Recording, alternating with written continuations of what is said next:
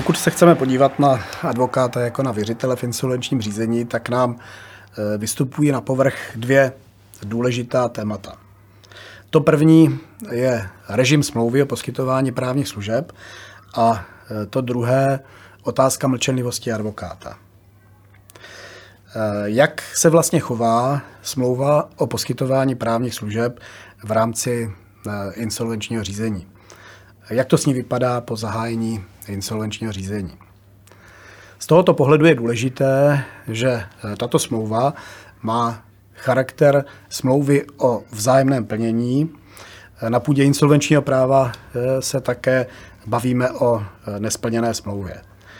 Sama o sobě nezaniká tím, že je zahájeno insolvenční řízení a nezaniká ani v okamžiku rozhodnutí o úpadku dlužníka. Důležité je až to, jak se ten úpadek dlužníka řeší. Jiné to je, pokud se řeší konkurzem, jiné pokud se řeší sanačním způsobem, tedy e, reorganizací nebo oddlužení. Od okamžiku, kdy se rozhodne o tom, jakým způsobem se bude vlastně řešit úpadek dlužníka, běží určitý časový test, 30-denní lhuta, ve které se musí eh, insolvenční správce rozhodnout, jestli tu smlouvu o poskytování právních služeb eh, ponechá běžet, nebo eh, jestli ji ukončí. Ten mechanismus ukončení nebo potvrzování smlouvy je jiný v konkurzu v reorganizaci a oddlužení, což není až tak podstatné, to je otázka technická. Podstatné je spíš to, jak to v praxi vypadá. Pokud v praxi řešíme eh, úpadek dlužníka eh, sanačním způsobem, tak eh, z pravidla hm, advokát pokračuje v poskytování právních služeb. Pokud v konkurzu, tak z pravidla ne. Má to také jednu zcela pragmatickou příčinu. V případě konkurzu totiž dochází k zániku plných mocí, které udělil dlužník advokátovi. A sice to neplatí pro plnou moc Eh, která se týká zastupování v insolvenčním řízení, ale tam je zase jiná kuriozita, eh, a to sice eh, ta, že nelze platit advokáta z majetkové podstaty dlužníka.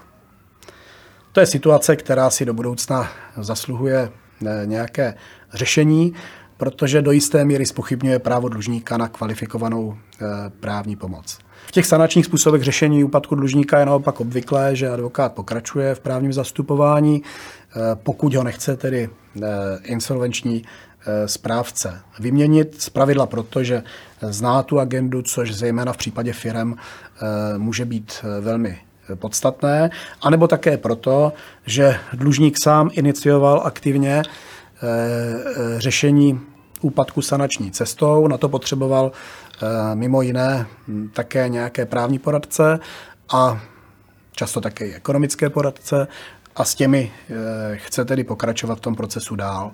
Z tohoto pohledu je také podstatné to, že Zatímco v konkurzu eh, přechází dispoziční oprávnění eh, k majetku dlužníka na insolvenčního správce, tak v případě reorganizace ani v případě odlužení tomu tak není a dlužník nadále jedná v případě firem prostřednictvím svých manažerů, prostřednictvím svých statutárních zástupců.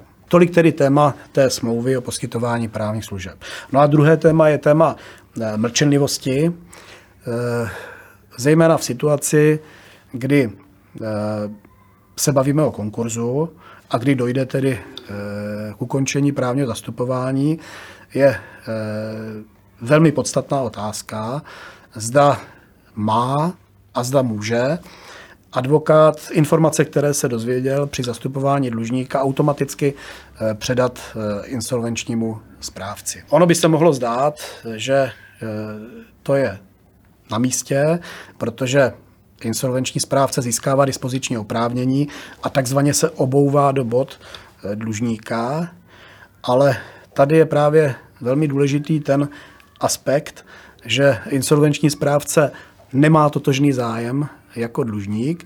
Dokonce může mít zájem přímo opačný, může po dlužníkovi uplatňovat eh, určité nároky. A pokud by za takovéto situace advokát poskytl všechny informace, které se dozvěděl při zastupování dlužníka insolvenčnímu správci, tak by se vlastně spronevěřil e, svému poslání a porušil by zákonnou povinnost mlčenlivosti, kterou jako advokát má. Tady bych zdůraznil jednu věc. Je to skutečně povinnost, není to právo advokáta. A pokud advokát takovou povinnost poruší, tak by to řešila Česká advokátní komora.